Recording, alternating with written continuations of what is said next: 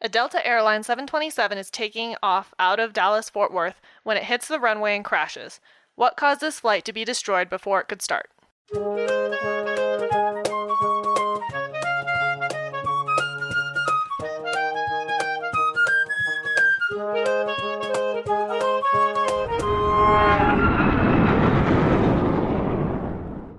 Welcome back to the Hard Landings podcast, everybody. I'm Nick. I'm Uh, Miranda. And I'm Christy. Hello. Welcome to episode 121 about a Part 121 operator. Yeah. Hey, look at that. Hey. we only get to say this once ever, so Here you True. go. there it is. Thanks to our new patron Matt. Thanks. Yeah, but he's new. You recommended a few episodes. Um, one of them, I think we were able to actually say, yes, we can do that. yeah. Yes. Oh, and another one is coming out in a couple weeks anyway. He also gave us some really great information on helicopters. Yeah, because I was gonna say thanks for your post on, about the Kobe crash. I'll be right up front. I am no helicopter guy. I mean, I think they are super cool, but I am no helicopter guy. Nope. That is for sure. So, for sure, there was some misinformation here and there, and It's because Such- we don't know helicopters. Hi, Yes. hello. but he gave us some actually really great insight, and I really appreciate it. He Yeah, was so if very any of you resourceful. guys want to see that, he commented on Patreon on the episode for the Kobe crash and he provided a lot of insight like why helicopters don't just hold and hover. this is because he is, A helicopter pilot. and as he called himself, a helicopter chauvinist. Oh, yeah, he said that. yes. Anyway, Any to be fair, we did use the report as our main source for that. So, yes. You know. Anyway, if you want to send in a story, feel please free send to in a do that. story. I know there have been people that are saying they're going to send in stories. please, Do it soon. This is your Please. time. Anyways, because uh, this comes out probably when you should be sending in stories. So send them, please. And then either by uh, next week or the week after, we will sound a little different. oh, yes. Because we got new Equipment. equipment. We We will talk ordered- about more about how we got it on the post episode. But Yes, we ordered all new stuff, and that is thanks to you guys, and we appreciate it. We really do. But we are going to change out everything. Yeah. I mean, the microphones and the soundboard and everything, it's all going to be new. So we will sound a little different and a little better next week, and we can stop with the peaking crap. If not next week, then the week after. yeah. Yes, hopefully it'll be by next week, but we'll see. I think that's it for housekeeping stuff. Oh, and we sent out everyone their ducks Yes. whose orders we had up to this point and yes. merch. in merch. So Yes, you're hearing this two weeks later, so hopefully you all have them by now. But Please let us know. feel free to like post a picture of them, Yeah. comment Tag or us. something. Tag us in your pictures of your ducks. I know, Bob, you did that. Thank you. It's first of all, it was funny, and second of all, it's just nice to know that you got them, so we know that you, they got there. we especially got overseas. Uh, apologies to all of our international people who requested those. We did have to tape the ducks a little um flat. squished. Listen, it cut the price of the postage in half, so deal with it. Sorry, but also thank you for ordering so many of them. I mean, there were quite a few orders in one day That because being we said- mentioned it. But we also nearly ran out of ducks. No, we already. didn't. No, we have pro- maybe have thirty, mm, probably not thirty, maybe like twenty-ish ducks left. Right. That's only maybe ten more people can. Not even. How many people can order? Not very many. Seven Yeah, seven people. ish. Math-ish. Dep- I, I mean, we didn't actually count them. I'm just kind of throwing a number out there. But if this continues to be a hit, I will purchase more ducks. Yeah, we'll just purchase more. I know it was the point of like getting rid of them was the whole point to do this. But they are cheap and it is fun. yeah, so we'll send you ducks. But If you also don't let- make us go bankrupt. yeah, if you live internationally and offer postage, I'm not going to say no. Because it's expensive. It's really expensive. We, We spent spent, fifty dollars on plus. postage. Plus, to send a few ducks. Yeah. it's fine. Anyway, It's okay. order your ducks. We actually really appreciate it anyways because it is a great way we connect with you guys and it's fun. Yeah. I enjoy it. It carries on a tradition in my family. All right. With that being said, all that fun housekeeping stuff. What are we covering today, Nick? Today, we are covering Delta Flight 1141. Thank you to our patron Rich for recommending this. Apparently this is also a Miranda wage warning episode, so I will mention specifically where that is. Yes. you've been warned. Also, I'm doing something slightly different today. Sort of. There are a couple of similarities you will find to this flight that you will have heard in another one if you have been paying attention. Which is problematic for some people. We will bring it up later on. Cough the FAA. Yes. This happened on August 31st of 1988. This was a Boeing 727-200 with the tail number November 437 Delta Alpha. This was a flight from Jackson, Mississippi to Dallas Fort Worth to Salt Lake City. We will be talking about the Dallas Fort Worth to Salt Lake City leg. The captain for the flight was Larry Lon Davis. He was 48 years old, and there are no hours for any of the crew. Just so you know. Awesome. Couldn't find them in the report. Couldn't find them on Wikipedia. Nothing. They just didn't have them, and this was weird because this was an NTSB report. They always also have 'em. happened. They in always have them. 1988, right? Yeah. So, it's not like that. d- it like- wasn't new. No, but they didn't have hours for anybody. Maybe it's because they had their logbooks on board. I don't know. No, that wouldn't have been an issue. Nope, that would not have been that, an issue. That that's not really the thing here. They gave like background on the crew. They just didn't put hours. That's weird. The first officer was Kerry Wilson Kirkland. He was 37 years old. Don't know how many hours. The flight engineer was Stephen Mark Judd. He was 30 years old. What I can tell you is that the captain had been with the airline for over 20 years. The first officer had been with the airline for a handful of years, less than 10, I think. And then the flight engineer had been with the airline for one. The flight had departed Jackson, Mississippi at 6:30 a.m. Eastern Time that morning. The first officer was a pilot flying for that leg to Dallas Fort Worth. The flight arrived at Dallas Fort Worth in taxi to gate 15 at 7:38 a.m. Central Time. Once the airplane was parked, the captain and the first officer went to the Delta Ops office at Dallas Fort Worth while the flight engineer remained on board. The airplane was fueled while on the ground at Dallas Fort Worth. The flight engineer then received the fuel slip from the fueling agent as well as received the final weather briefing, the ATIS information, the automated terminal information system, in case anybody needs a refresher, and the automatic weight and balance system data. So checked everything with the airplane and for their flight. With all the crew back on board and all the passengers and bags loaded, the flight pushed back from the gate at 8:30 a.m. as scheduled. The flight was to have 101 passengers, 3 flight crew and 4 cabin crew.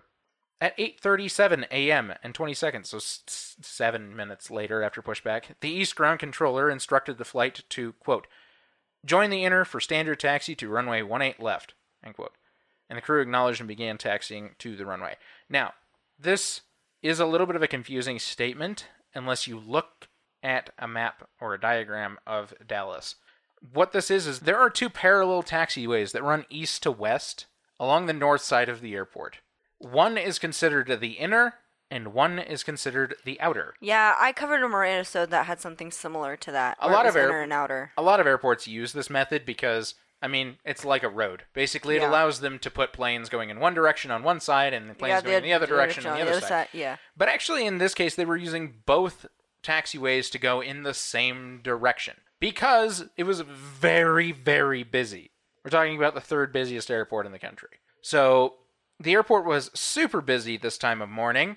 So they were using both taxiways to bring airplanes to the 1-8s. The one eights are on the west side of the airport. Yes, correct. They began taxiing to the runway. All three engines had been started initially, but the captain made the executive decision to shut down the number three engine to save some fuel, as it was apparent that they would be on the ground waiting for some time. This is pretty normal. They still, a lot of airlines still do this to this day. Is like, if you're going to be there for a while, you get a long ramp hold, just shut one engine down. It And- make- it just makes sense. Yeah. Honestly, yes. I thought it was weird that they didn't shut down the number two engine. Kind of, yes. So, But to it- put in perspective, the number one engine is on the left side of the tail, the number two engine is in On the, tail, and the number three engine is on the right side of the tail. Right. This is a 727. We've talked about them before. So this with this airplane though, what really matters is what is tied to which engine because Oh, that makes sense. how the cabin gets air, what electrical systems run on which engine kind of determines which engine they're going to shut down.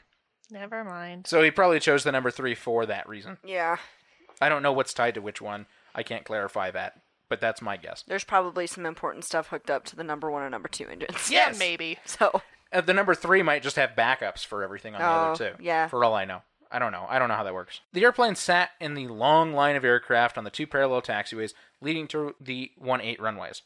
8.57 a.m. and 8 seconds, so now it's been another 20 minutes, when they appeared to be number four for takeoff. The first officer made an announcement to the flight attendants to prepare the cabin for departure. Immediately following that, the captain called for the number three engine to be started again. The first officer and the flight engineer ran through the checklist to start that engine. 8:58 a.m. and 38 seconds, the air traffic controller instructed the flight to taxi into position and hold on the runway, and the first officer acknowledged.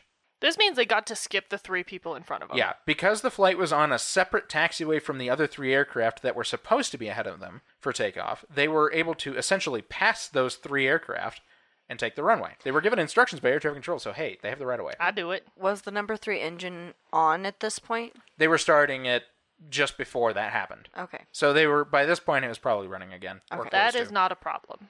No. I was just curious. Okay. Yep, yep. 8:59 and 17 seconds. The air traffic controller cleared the flight for takeoff and the first officer acknowledged the instruction. The captain advanced the throttles and they began their takeoff roll on runway 18 left. The airplane accelerated normally and everything appeared to be routine. The first officer made the callouts normally. As the captain rotated the airplane and it lifted off the runway, the tail struck the runway, which witnesses say they saw sparks from behind the airplane at that time. Then it suddenly banked right and struck the right wing. At that moment, either the captain or the first officer commented, engine failure, quote unquote.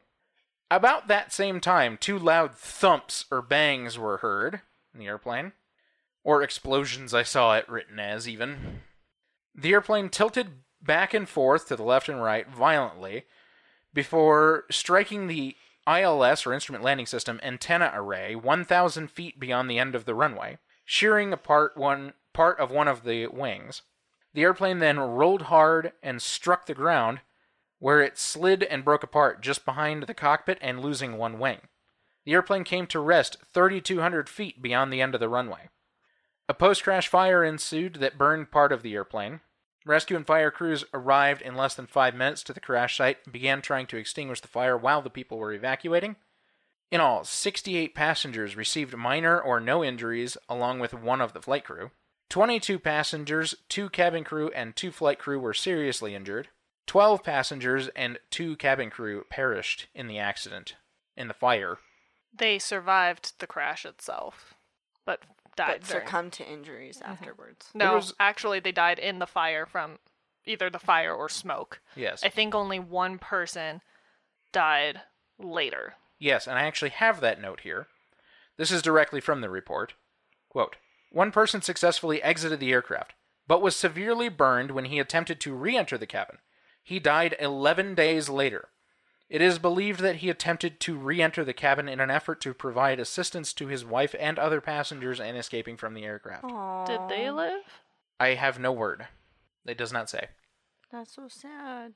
I also don't know. There's weird rules around this, but I don't know if he is considered one of the fatalities because you have to die within a certain number of days of the crash to be Yeah, we've considered talked a about that fatality. I Or- wasn't sure either, but the asterisk was on the 12 who died. Okay, So I have a feeling Maybe it did he count is one him. of them. Yeah. is that what you got? That is it. Miranda's confused already. As you should Well, be. I just thought it was funny that we were talking about tail strikes earlier and they tail struck. Yes. that this I, I'm glad you're confused because that means I did my job fantastically. Yeah. Actually. There's like a lot that went on there. There's a lot to Uh-huh. unpack in a very I- like, small amount I'm of time. very confused as to why they tail struck to begin with. And Nick didn't tell the whole story either. Oh, On okay. purpose. Well, On purpose. that doesn't help. But, So- you know. This investigation was performed by the NTSB. who arrived on site within hours to a still very much smoking wreckage. They were able to recover both black boxes and have them shipped to their headquarters in Washington, D.C. what do you know? for the analysis. DC area. After doing a brief once over of the wreckage, investigators spotted some clues. Namely, that the trailing edge of the wings had skidding damage, and so did the tail skid shoe, which is a metal shoe on the tail that will prevent damage to the fuselage and tail in the event of a Tail tail strike. strike. The fact that it had damage led them to suspect a tail strike occurred, and so the investigators analyzed the runway, taking measurements of all marks on it as quickly as possible so as to help in getting the runway back in service as soon as possible. The marks on the runway confirmed that the tail did strike, and so did the right wingtip. There are a whole host of things that could lead to problems on takeoff like this, and I have a few options lined up for Miranda to pick from a la choose your own adventure. We get to choose your own adventure this time. Great. it has been sent to your telephonic device. Okay. All right. I get to pick now. This is. Let's take a journey. I, I left the correct answer off of there just so you I know. figured some, some of these I'm like, yeah, no, probably not. Pick your journey anyway. Let's start with weight and balance.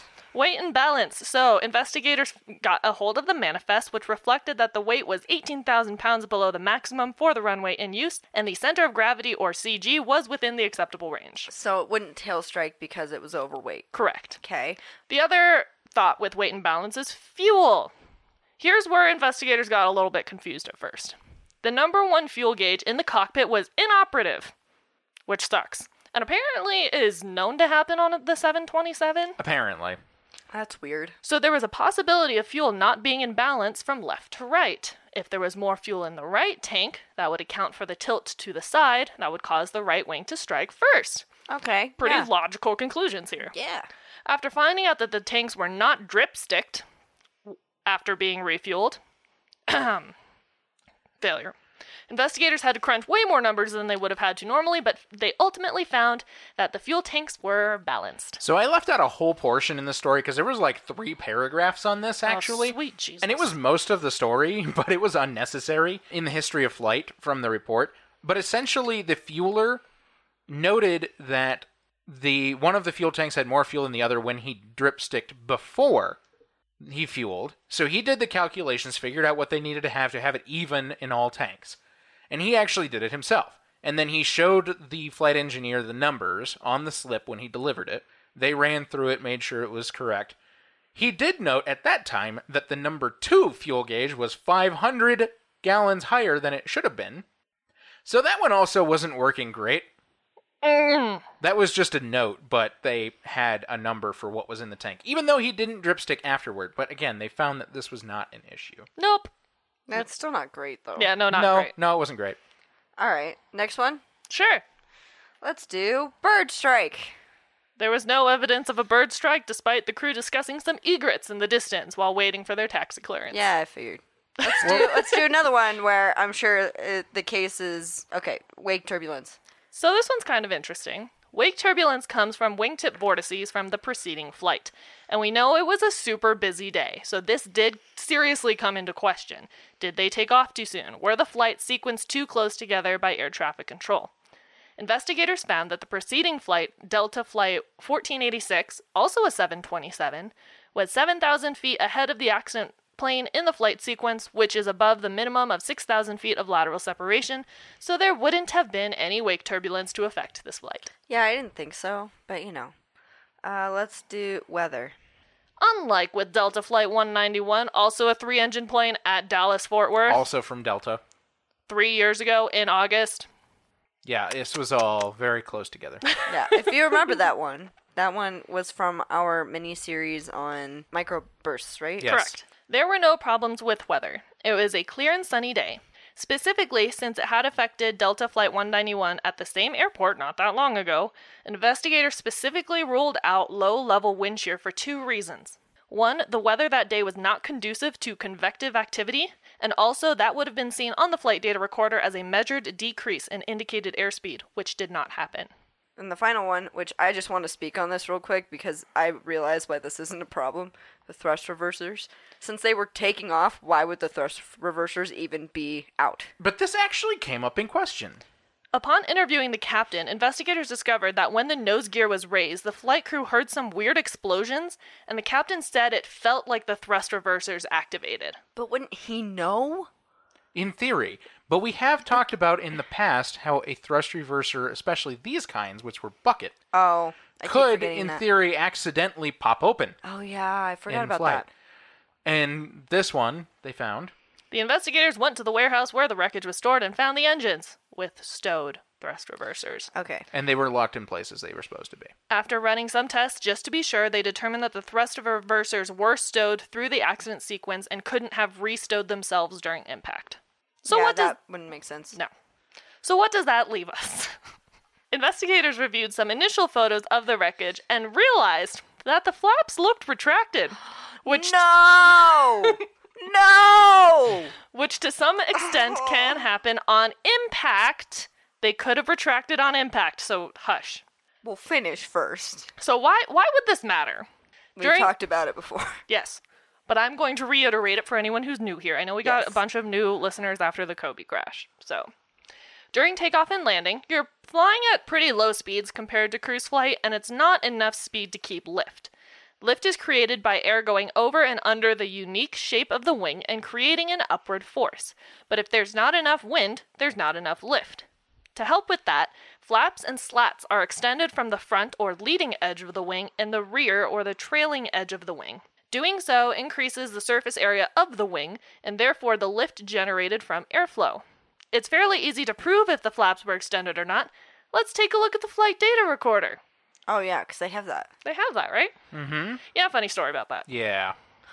No. This was an older flight data recorder. No. Oh. than investigators were used to looking at, and they found that the parameters recorded were very limited. No. I can't believe in 1988 on a 727 that this was even allowed. In my mind, it's just mind-boggling. I don't know. We're talking the basics of the basics altitude, heading, airspeed, and basic engine functions. no. It did not record. If the flaps and slats were retracted or not. You are right. No. Okay, so let's ask the crew. We have them too. They were alive. When interviewed and asked if they extended the flaps, the crew said, Of course we did. Right. Yeah, that's pretty much what the investigators They were like, well then, why would this happen? So investigators tried finding another way to verify this. In listening to the CVR, they listened as the flight engineer ran through the takeoff briefing checklist in which the crew hit all the steps, including when the checklist challenge was flaps, and the first officer responded 15 15 green light. But that's still not physical evidence. No, it's not. So Do they investigators have the levers from the accident? Yes, and those showed retracted. But But. let's not throw me so far off. okay, sorry. I was. I forgot to write that in my notes, so that's definitely my bad. The flap lever was at zero degrees. okay. There was talk about whether or not that got changed between impact and looking at it Right. when you're recovering wreckage. You Crap move stuff, happens. Yeah. So, investigators went looking for the flap actuating mechanisms. Now, in most planes today, flaps are driven hydraulically, which makes it kind of hard to determine flap settings at impact, but this particular plane was driven by jack screws, which rarely move during impact. The position of the nut along the long jack screw will indicate whether or not the flaps were extended. The further down the jack screw, the further out the flaps were extended. So, where were the nuts? At the beginning of the jack screw, indicating a flaps retracted setting. So they didn't retract. They they didn't. The the flaps weren't. Re- they they were retracted. They weren't out. Uh, Uh-huh. So They no weren't, yeah. wonder they had a problem. Yeah. To begin with. So, how could this possibly happen? The crew had so much time to prepare for takeoff during their long taxi. What were they doing during that long taxi? Probably talking about stuff they weren't supposed to. Right. So, I'm going to note here that here comes the Miranda Rage warning. Sterile cockpit wasn't the thing, was it? If you were mad before. You're getting way too good at this. Investigators went back to the CVR and listened to it for more than just the conversation about the flaps. They started at the beginning. After pushing back, the crew began discussing their paychecks and whether or not they received them. Now, you decide now is a good time to do Uh-huh. that. Yes, that's what they Okay. decided. They then receive engine start clearance, which the flight engineer facilitates, as is his job. But the first officer then reverts to conversation back to non pertinent stuff about someone buying a home using all their life savings to do so. They received taxi clearance and began to do so in line with all the other planes and began joking about how long it would take to get going because of how many planes there were. How about looking down here at deltas now and then? While we're still young? How about looking down here while we still have teeth in our mouths? Growing gray at the south ramp is delta. That's what they said. They then shut off the number three engine to save fuel. They also go through some other flight prep stuff. And then the senior flight engine or flight attendant comes in, just walks into the cockpit, and they have seven minutes and forty-two seconds of non-pertinent conversation before the captain says they have to switch to ground, and the first officer says, "Yeah, I'm sorry, I'm just sitting here talking to the flight attendant." Was the I don't un- why Right. I don't. Here's my big problem with this is when you have a really long period of time, I kind of understand the chit chat, right? It's supposed to be sterile cockpit, right? Which will Period. I'm not Yes. done. I know. I'm just I'm this is the thoughts in Yes. my head, right? And then it's even worse when you have a flight attendant who's also supposed to be doing their job coming in and randomly chatting with with the first like I'm like Mm-hmm. you also have a job to do because you're the f- lead flight attendant and you're supposed to be prepping your crew for takeoff. She didn't survive, by the way. She was one of the two that did not survive. They receive more taxi instructions from ground and then continue conversing with the flight attendant. She says, Are we going to take off or are we just going to roll around the airport? The first officer says, Well, we thought we were going to have to s- retire sitting here waiting for taxi clearance. My gosh, we've got a long taxi to do.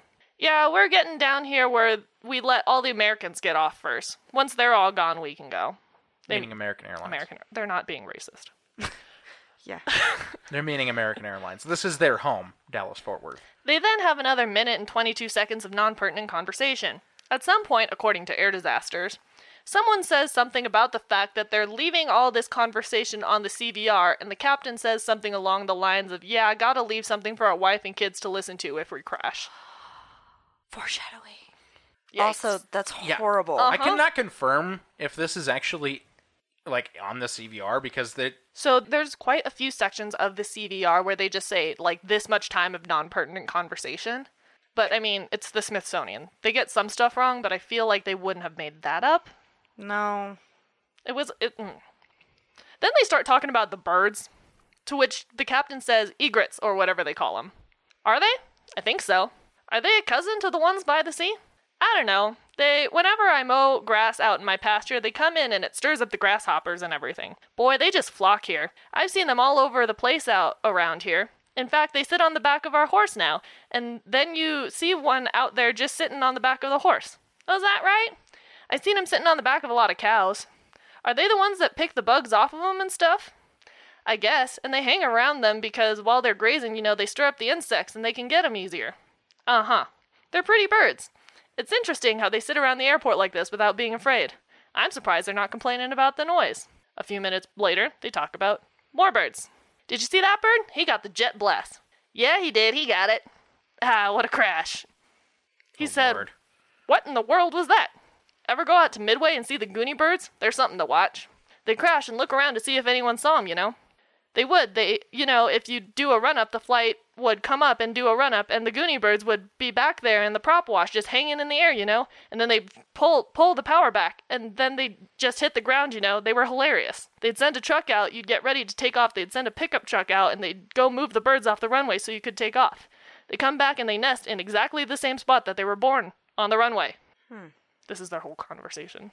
yeah, Has nothing to Nope. do with their flight. no. I think part of this too, and I'm sure you'll get to this, is they were fourth in line and then they were automatically pushed in front of everybody. So let me keep going. Yeah. I'm like, I'm get sure there. you'll get there, but they like weren't prepared, right? Because they thought they had three other planes ahead of them. Now, most of this, 90%, I would garner to say, don't quote me on that, is the first officer and the flight attendant. Right. The captain chips in every now and then, the flight engineer less so. But he should be the person that's like, we're not supposed to be talking like this right now. I will get into that He's later. supposed to be the leader of this cockpit. Yeah, no, we're all just chilling, relaxing in the cockpit. The flight engineer then got on the intercom and told the cabin to prepare for takeoff, which investigators believe was him trying to get the flight attendant out of the cockpit. All he can say is, you need to get out of the cockpit. We're trying to prep for takeoff. Yeah. So I know this is a little bit later in my notes, and we've mentioned this phrase several times, but let's talk about what exactly sterile cockpit is and why it's important. So, sterile cockpit is where the cockpit is to only contain flight pertinent information and conversation anywhere below 10,000 feet. And it should only contain the flight crew. There are situations where You, you, can, involve pop the in and flight be like, attendant. hey, we have an emergency. Usually well- these days they just call over the interphone. Yes, but That's a little different. Like, there shouldn't be a flight attendant coming in to have a conversation. No. Not unless there is an absolute, like, emergency or you need something from the flight crew that's pertinent to takeoff or landing, because it happens on landing too. You Correct. really shouldn't be going and having a conversation with them because they're trying to focus on getting the plane ready for takeoff and or landing. Correct. statistically speaking, most crashes happen during On takeoff or landing. And as such, you keep the conversation relevant because this is when you're trying to focus and not crash Correct. on that note. So they spent all this time without doing anything pertinent to the flight, and then they got cleared to go up to the first position. Yeah, So now they're rushing through checklists. right. Nick and I are going to read a little through it, me as the flight engineer and Nick as the first officer. We are going to time it about the same timing and cadence as the crew did and take special note of that. Shoulder harness, They're on. flaps, 1515 green light. flight controls, Tops and bottoms are checked. nav instruments, They're set. takeoff briefing. Is complete. Flight attendants have been notified and acknowledged. Anti skid, On. continuous ignition, On. nav lights, On. transponder, On. before takeoff checklist complete. Thank you. There's no time to look. Uh huh. You are right. There is no time between like saying all that. They just went through the motions basically to say that they got the checklist done and they didn't check anything. You are correct. No wonder that the the flaps were retracted. They didn't look at the lever. Yeah, You're correct. good job. I'm proud of you. In fact, investigators actually also didn't hear the sound of the flap handle moving or them actuating. In fact, there were no noises indicating changes to settings of any of the challenges from the checklist.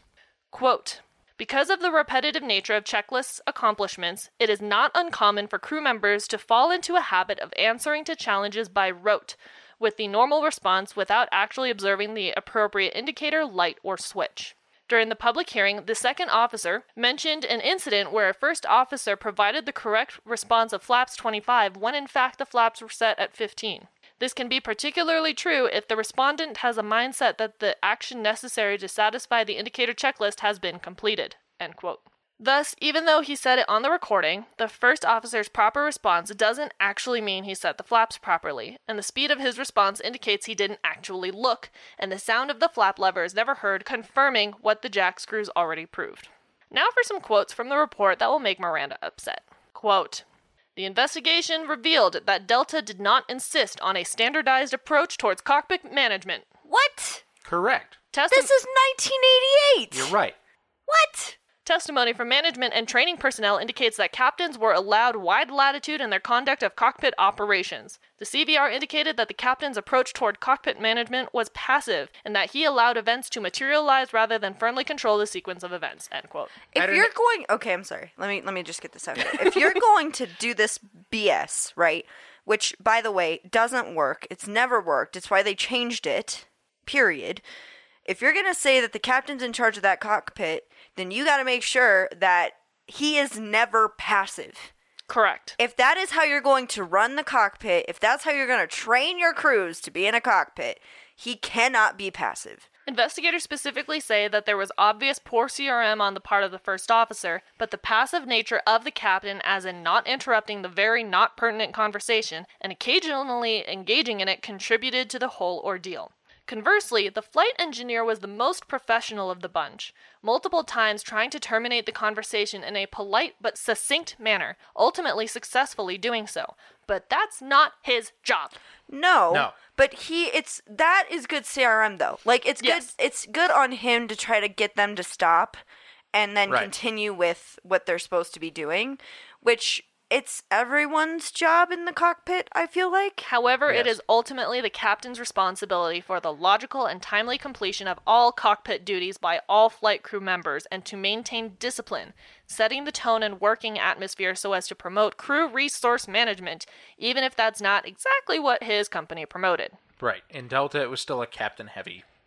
In the analysis, the investigators specifically called out how similar this event was to Northwest Flight 255 in almost exactly a year prior to this, which we covered in episode 59, and reiterated two of their recommendations from that crash regarding the need for the FAA to require its operation inspectors and check airmen to emphasize the importance of CRM as well as FAA surveillance of training programs with regards to CRM.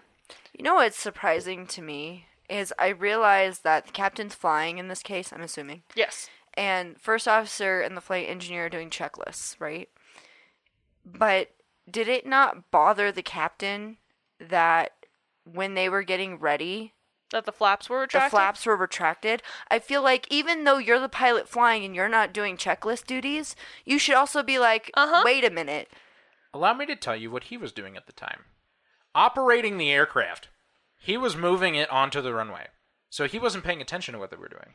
which is still not an excuse. No, it's not an excuse. Well, they should but have had it done before they were even on the Uh-huh. runway. Like the problem, Correct. the problem is, is because they jumped those three aircraft in line, no one was paying attention to And they checklists, rushed. and they rushed. So instead of having it done before they got on the runway, Mm-hmm. they were doing it while he was trying to move onto the runway, which means no one was paying attention and everyone was not doing the right thing. Right. It's it's like mind boggling me. Like I understand why it happened. Like it's the perfect storm of things, right? Oh, we haven't even reached the perfect storm yet. I know. Yeah, I'm there's sure there's still more. There's one two more of the thing. thumps that we haven't gone over yet. We'll get Correct. there. But my whole point is even if the thumps didn't happen, the plane wouldn't have flown. They would have crashed anyway because the flaps were retracted. Sort of. Yes. I mean, it wouldn't it wouldn't have gotten far.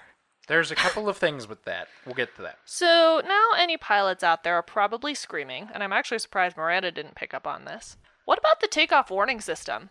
Oh, I didn't even think about that. It's supposed to Well- tell you when the flaps are retracted. So there's this but system. was it in place in 1988? Yeah. Yes. Was it on this plane? Yes. Yes. Okay, then tell me. So there's this system that yells at you if you try to take off with an improper figuration, like, you know, this. How does it get triggered? When you advance the thrust levers, one contact on the levers meets another contact that closes a circuit and will trigger the alarm if the flaps aren't extended. It's pretty logical, Right.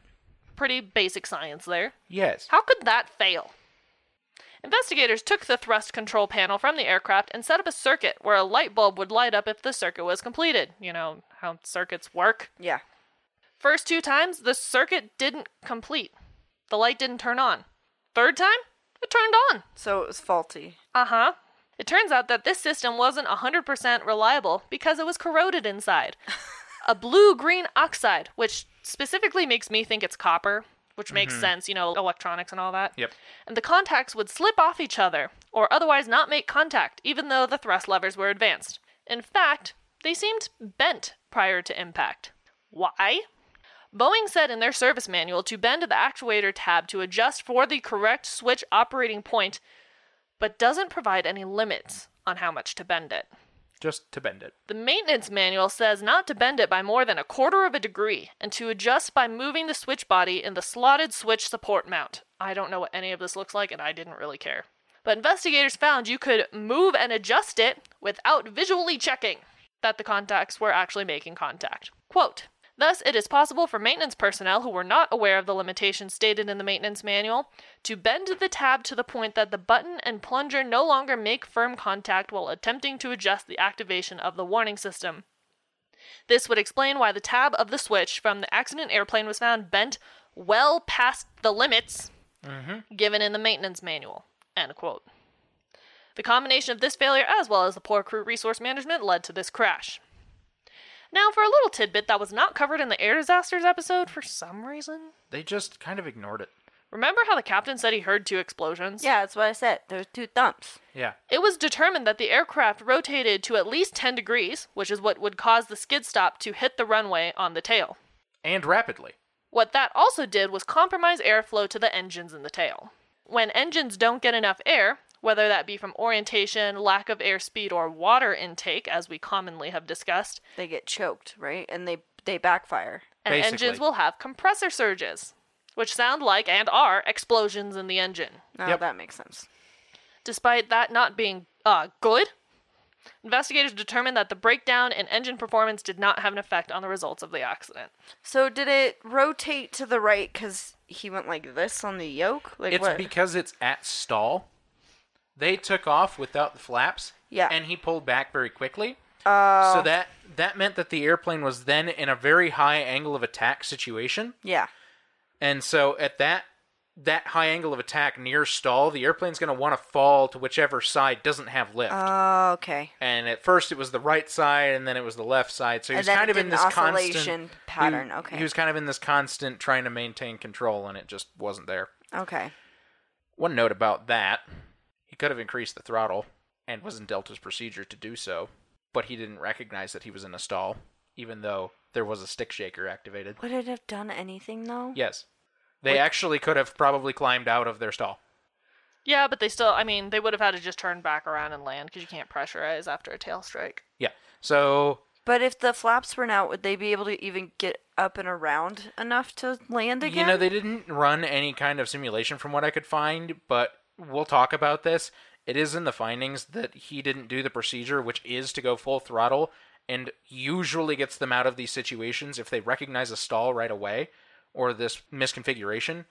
Then, if they go to full throttle, the airplane can kind of rocket out of that situation. Is that a memory item? I don't know. I, I don't wonder. think so. If it's not a memory item, I mean you're effed. Kind of. 'Cause It there's- should be because There's that's no something. way that you can pull out of that that quickly. that's something you have to be able to do like this. What they said is that if he had gone full throttle and brought the nose down so that it wasn't such a high angle of attack, there was a chance they could have cleared Oh, the yeah. ILS antenna. oh, the angle of attack was severe. Yes. That was what really put the airplane in an uncontrollable situation. Well, again, we'll talk about this in a minute because this had yeah, consequences. because like uh, even even with it being in the wrong configuration, Mm-hmm. why did it tail strike?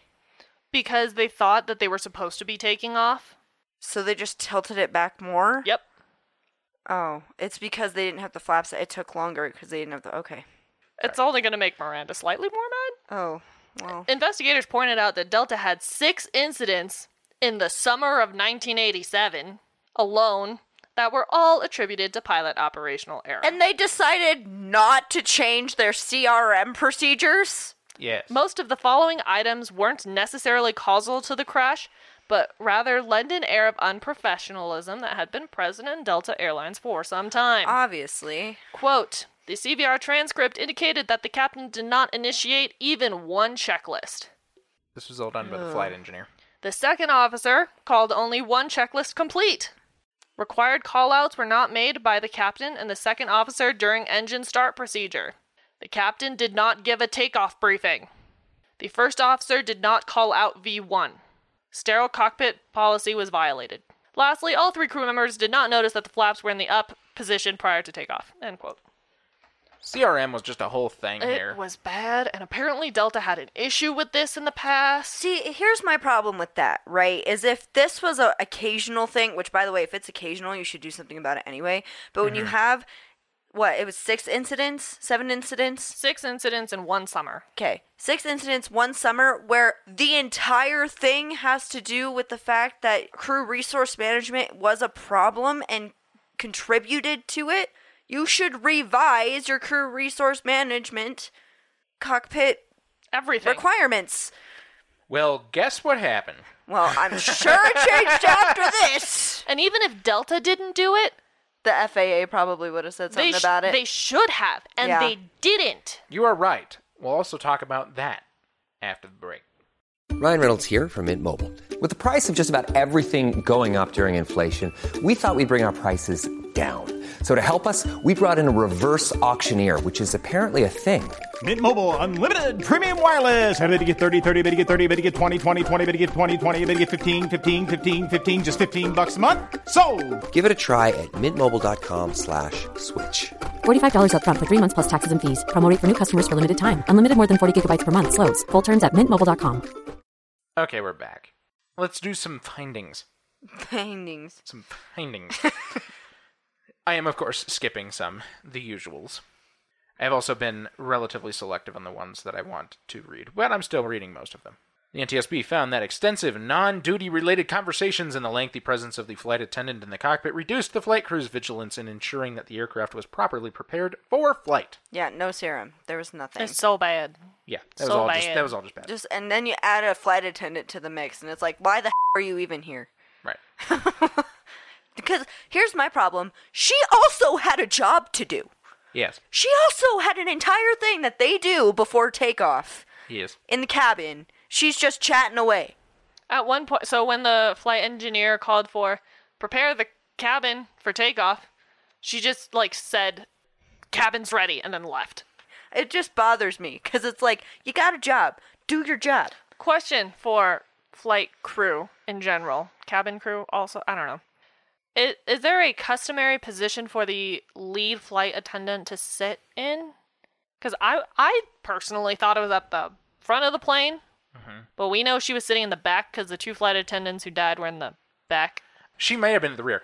They did that customarily on like those airplanes with stairs at the rear. because sometimes that was the main entrance and exit. Oh. This airplane had that, for one.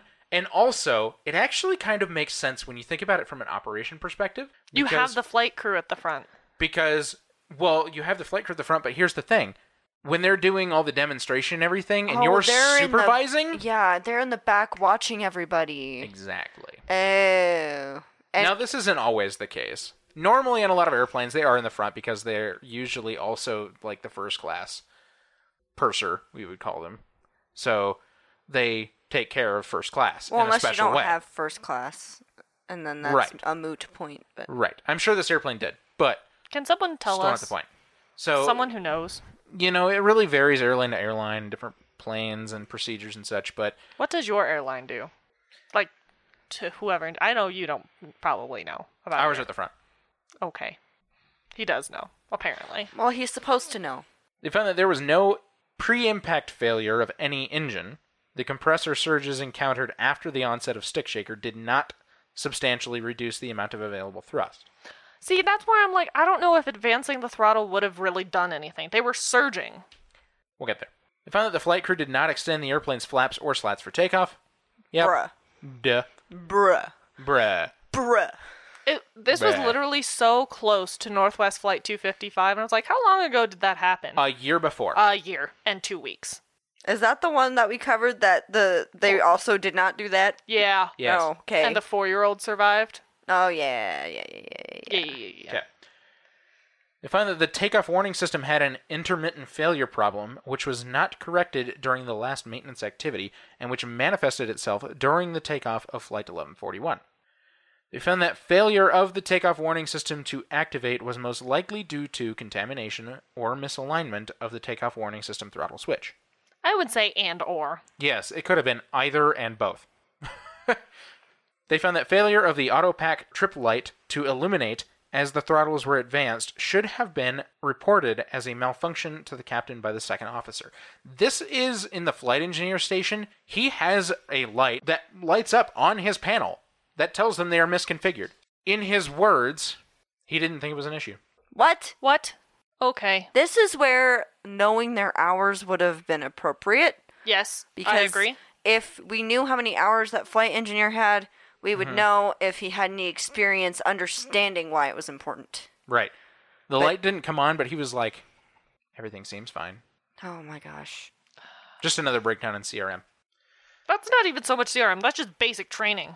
Anyways, they found that the captain's actions of continuing to increase the angle of attack after the onset of the stick shaker and his failure to apply maximum power in accordance with Delta's procedures reduced the climb and acceleration performance of the airplane. Yes. They found that Delta Airlines' corporate philosophy of permitting maximum captain discretion contributed to the poor discipline and performance of Flight 1141's flight crew. Is dumb. Again, no CRM. Super dumb. They found that the FAA was aware of the flight crew performance deficiencies in Delta's operations, as well as irregularities in Delta's training and checking programs. But didn't do anything about it. Correct. They found that neither Delta nor the FAA took sufficient corrective actions to eliminate known flight crew performance deficiencies. Yeah, when you have six incidents that happen in a span of three months, Yes. excuse me, The number of times that the NTSB, we've talked about before, where the NTSB blames the FAA. yeah, the pew pew, pew pew pew at the FAA. Yeah, it's like, come on, come on. yes. You If were it- given, you had the data, you had the resources. If it was a couple incidents, okay, Mm-hmm. six, we got a problem here. Right. like a clearly trending problem. Yes. Man, if that Should happened be today, fixed. the second one would have been all over the news. The third one, forget it. Fourth one, everyone's fired. yes. Six? Yes. You wouldn't have an airline anymore. Yeah. the, The, whole uh, Delta, Yeah. one of the most successful airlines in the United States. Yes. They are Wow. They are, yeah, they're they're a good airline now. They were a good airline then. It's just things have changed and they're a lot better now. But yeah, that's that's a whole thing. Checks and balances, right? The government's got checks and balances. The There- there's NTSB is now checking and balancing There's the FAA a all the time. reason we have F. Well, the FAA, that's their job. Yes, and the NTSB's job is to make sure that when they mess up, it gets fixed. It's like one of those where it's like it's your job to fix these problems. Miranda, I don't think you can ever work for the NTSB. Well, we're going to go into some terrible stuff, so I'm going to darken this mood because this gets rough. Stuff we didn't talk about, but this has to do with the evacuation and why things were bad. They found that the left aft service door could not be opened due to deformation of the door frame, which resulted from the airplane's repeated impacts with the ground. So they couldn't leave from the aft. Right.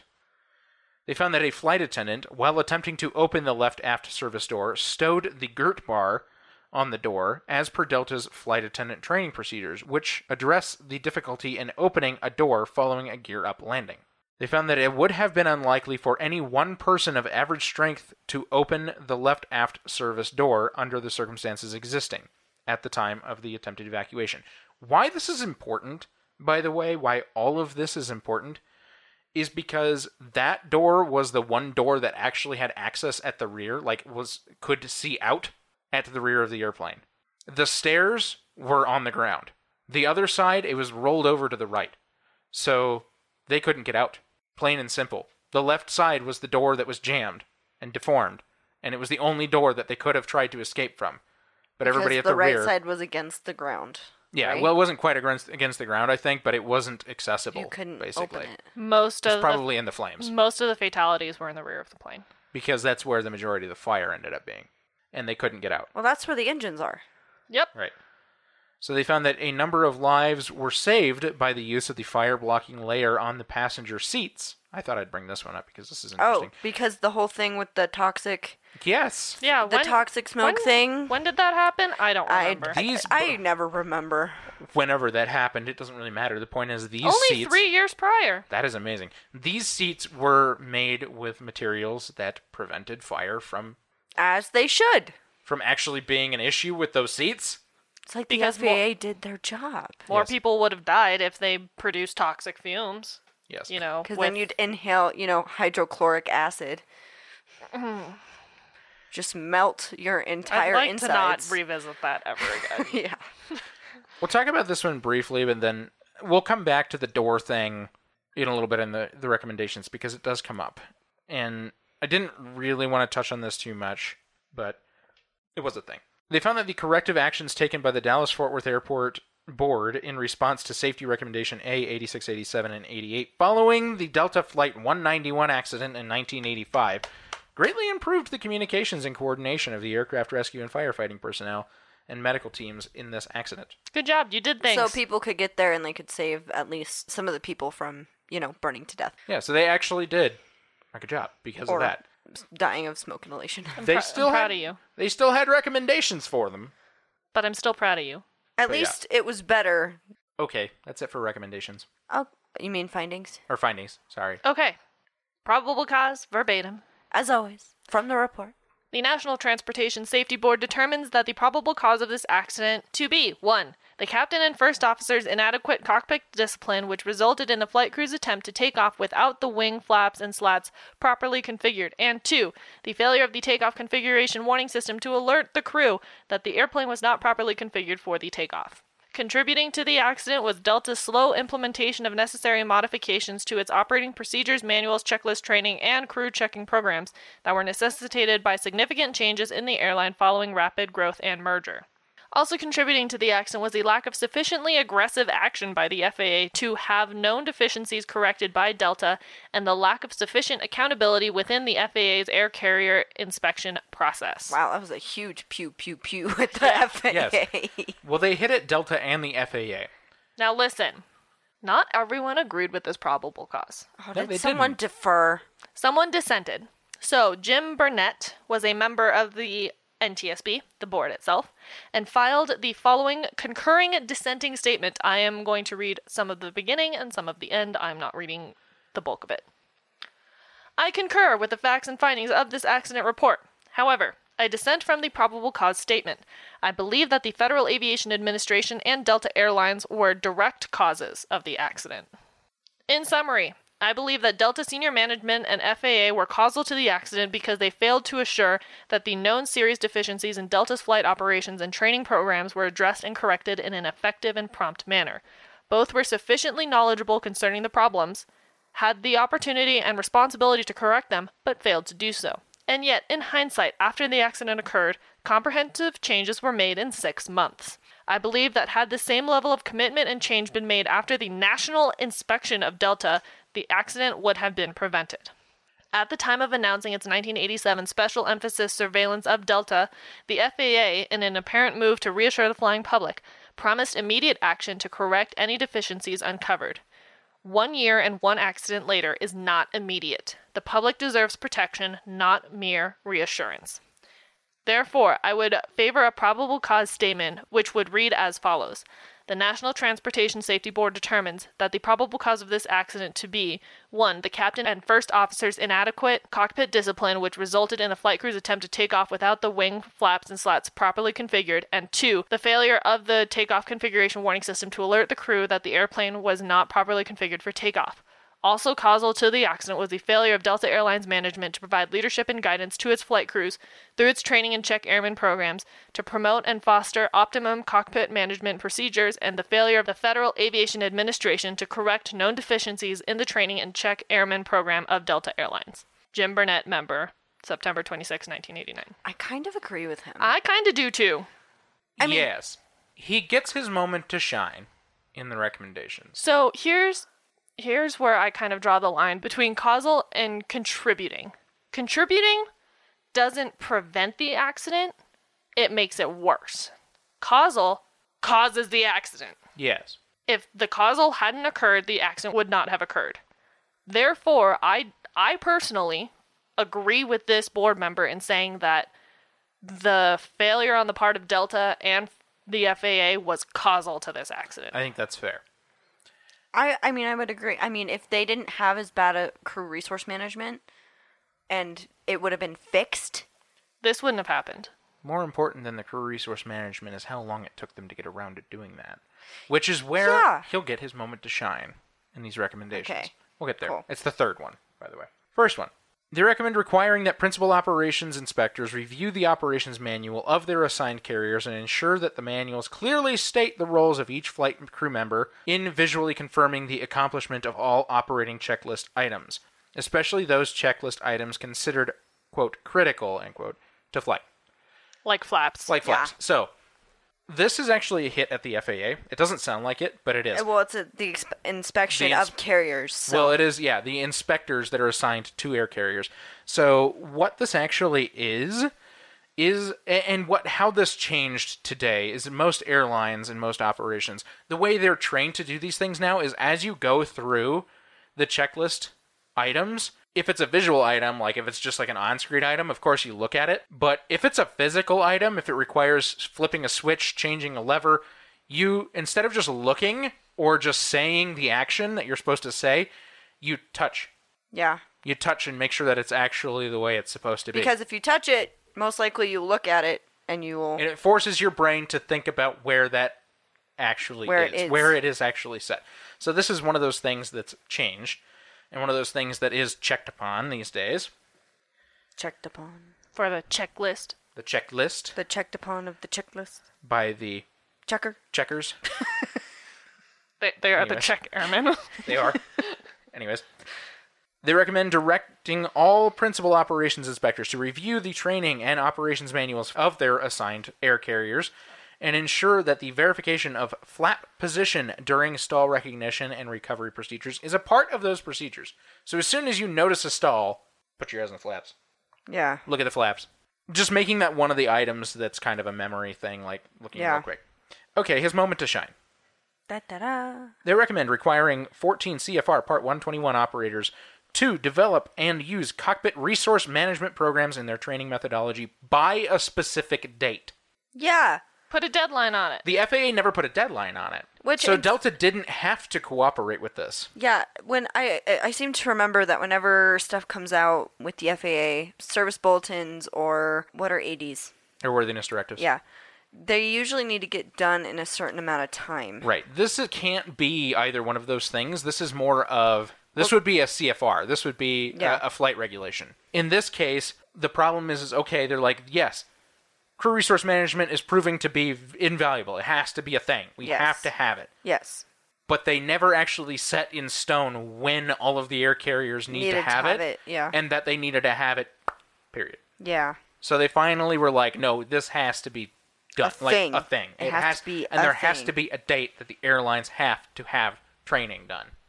So this kind of ties into did they have the time to do this? Now, yes, I know that's a really dumb question.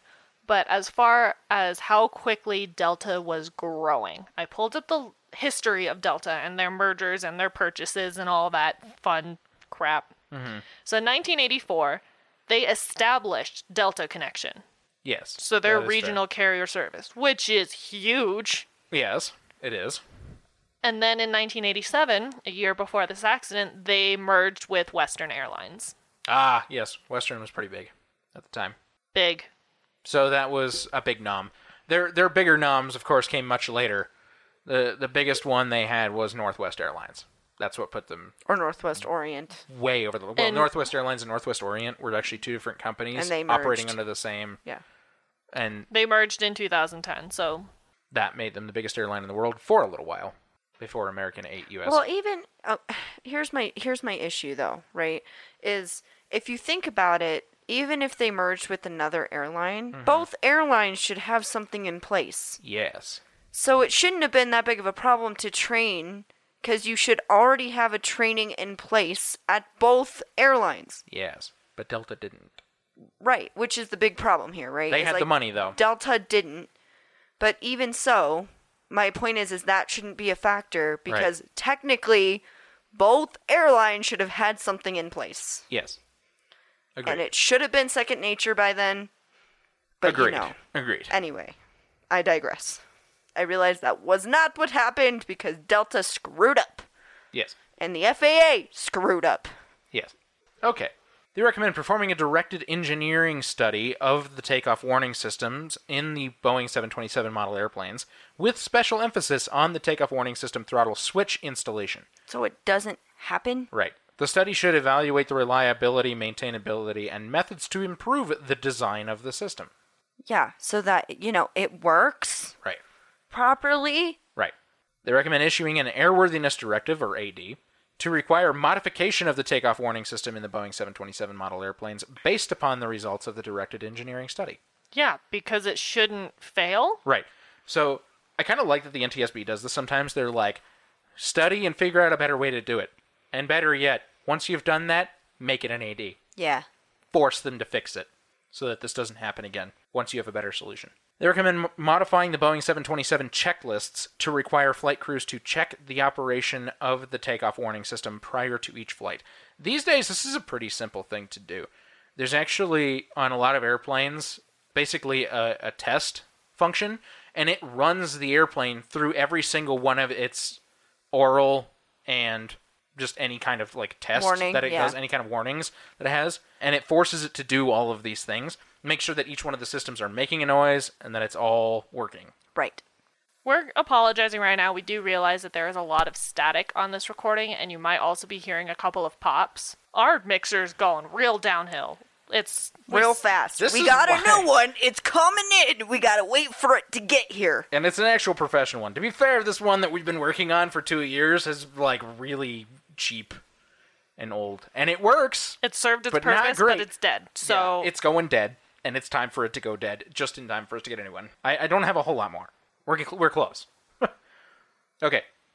They recommend directing principal operations inspectors to inspect their air carriers operating under 14 CFR Part 121 2 or Scheduled 135 as to procedures for refueling with an inoperative fuel quantity gauge and require, as necessary, that these air carriers modify their refueling procedures to require dipsticking, drip sticking, or have other op- appropriate measurements of fuel quantity taken, with consideration given to the level of the airplane. We recommend initiating a joint airline industry force to develop a direct approach to the structure, functions, and responsibilities of airline flight safety programs with the view toward advisory and regulatory provisions for such programs at all Part 121 airlines. This is just overall, like, review and structure of training and responsibilities and everything and making sure that there's kind of like a set in stone role everybody plays in the cockpit in all airlines in the industry. CRM, CRM, CRM, CRM. What do you know? One of the things they did recommend, the only other one that I'm going to mention, they recommend this to the National Fire Protection Association. This is in regards to the rescue operation. They recommend to the Technical Committee on Aircraft Rescue and Firefighting, or ARFF, That the appropriate manual be modified to include bolt cutters as recommended equipment for ARFF vehicles. Why that's important is because there may have been a chance that they could have gotten people out of those doors Oh yeah. that door. Which there's a lot of things that go into those doors these days, and they are designed to be seen from the outside when in an emergency. So it's one of those things where they didn't have the right equipment to get the door open, and I mean the fire was raging anyways. It's kind of it's really unfortunate. They just couldn't save everybody's lives. So there's always a recommendation to be made when it comes to search and, to, to fire and rescue and search and rescue and all that. When everybody survived a crash, but something happened afterward that led to their death. Yeah. So I felt that one was still pertinent enough to leave in there, but I did skip over a few others that were not as important or pertinent. So that's it. All right. That was Delta Airlines 1141. Correct. Uh, Hey, I remembered this time. Thanks so much for listening, as always. Thank you so much for your commentary whenever you give us stuff. Feedback, uh, engagement, we love it. We it, great, it's amazing. Yes. We hope everybody got their ducks. Please let us know in some way, whether it be social media, tagging us, emailing us, messaging, it doesn't matter. Whatever. It just is helpful for us to know that you actually got what you needed or that you wanted that to send to you. And special thanks to those of you who ordered ducks but aren't patrons. Like we saw Yes. names we hadn't seen before, which was really exciting. Yeah, And we appreciate that. very much. Thank you for engaging. Thank you for listening. As always, thanks to our patrons. You guys are amazing. You're the reason that we can, you know, continue to do this because, as we've said before, the podcast pays for itself now. So Yes. it doesn't come out of our pocket. And it's new equipment, hopefully. Oh my god. we'll tell that story on the post episode, assuming we still have one of those given our current technical difficulties. All right. Thank you so much for listening. Have a great and healthy week, and we will catch you all next week. Keep your speed up. Please like and follow us on Facebook and Instagram at Hard Landings Podcast and on Twitter at Hard Landings Pod. Subscribe and leave a five star review on the platform you are using to listen. If you would like to see photos and sources for this episode, please visit us at hardlandingspodcast.com, where you can also leave us feedback and ask questions. This episode was researched and written by Nick and Christy. Our theme song was written by Miranda and performed by all three of us plus Leo. And our logo is by Naomi from Not a Monster, Not a Boogeyman. Thanks for listening. Catch you next time.